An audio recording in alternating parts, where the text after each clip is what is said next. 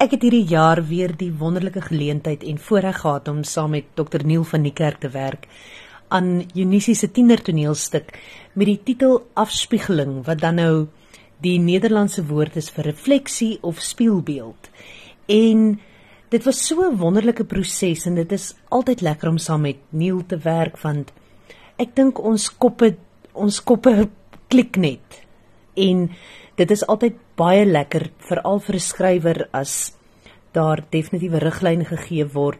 Partykeer voel 'n mens ja, jou kreatiwiteit word beperk wanneer daar baie spesifieke riglyne aan jou gegee word, maar veral met Dr Neil is dit so lekker want omdat hy dit op so 'n 'n vloeibare en buigbare manier aan my gee en regtig vir my net die kruks van die storie gee en waarop ek dan nou verder kan uitbou en uitbrei en dit is so so lekker. En dan wanneer daardie kreatiewe krane oopgedraai word is dit net wonderlik om te sien wat na vore kom. Want ek en Neil stap op na 'n lang pad. Ek het as eerstejaars studentjie het ek gespeel in sy musiekblyspel Oklahoma. En daar het ons baie vir die eerste keer gekruis en later het ek vir hom geskryf vir Unisie en toe het ons in 2021 die stuk vier doop gedoen wat gehandel het oor die vier hoofleiers van 'n skool en die ja die interne striwelinge wat hulle het nie net by die huis nie maar ook die probleme by die skool en in die groep as leiers en hoe hulle dan nou hulle eie leiers eienskappe moet toepas.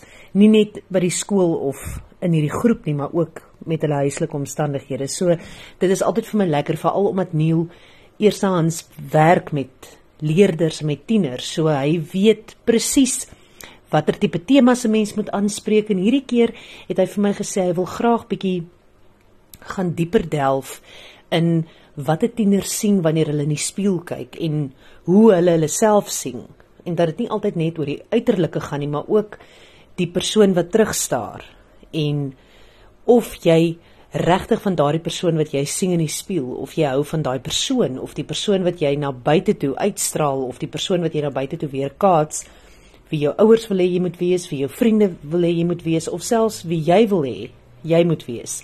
En daardie spieelbeeld tema kon ek nou so lekker gebruik het om baie om baie temas, ek wil amper sê subtemas dan nou aan te spreek en dan 'n heerlike wending aan die einde te gee wat ek ongelukkig nie nou verder oor kan iets sê nie, maar wat regtig die gehoor op die punte van hulle stoele gaan hou. En daar's 'n lieflike wending. Ek is so opgewonde om te sien wat die terugvoer gaan wees van hierdie toneelstuk. En dan natuurlik die ongelooflike voorreg om saam met twee ontluikende talente te kan werk. Ek meen ek het vir Lucy en vir Greta albei ontmoet toe hulle in graad, jog, ek dink dit was graad 9, graad 10. Toe het ek hulle ontmoet vir die eerste keer en ek het vir hulle geskryf vir digitoneel. En dit is toe nou ook die jaar wat Lucy toe nou gewen het en sy het landwyd gewen en sy is toe nou aangewys en bekroon as die digitoneel wenner van 2022 en dit was so 'n wonderlike wonderlike pad wat ek saam met haar kon gestap het. En dit was net so lekker want hulle albei is ook baie groot vriendinne. Hulle ondersteun mekaar en daar is so hegte vriendskap en soveel deernis en aanmoediging in hierdie vriendekring van hulle twee. En ek dink dit maak daardie twee karakters wat ek geskep het net soveel meer geloofwaardig met soveel hart soveel siel dat jy later nie gaan weet speel hierdie kinders toneel of is dit hulle self nie? Want albei Greta en Lucy is fenominale aktrises en nou nog onder die leiding van Neil van die Kerk is dit regtig waar.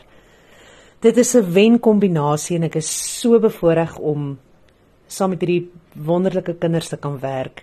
En ek sal môre ek sal nie eens môre nie ek sal nou sal ek 'n verhoog saam met een van hulle kan deel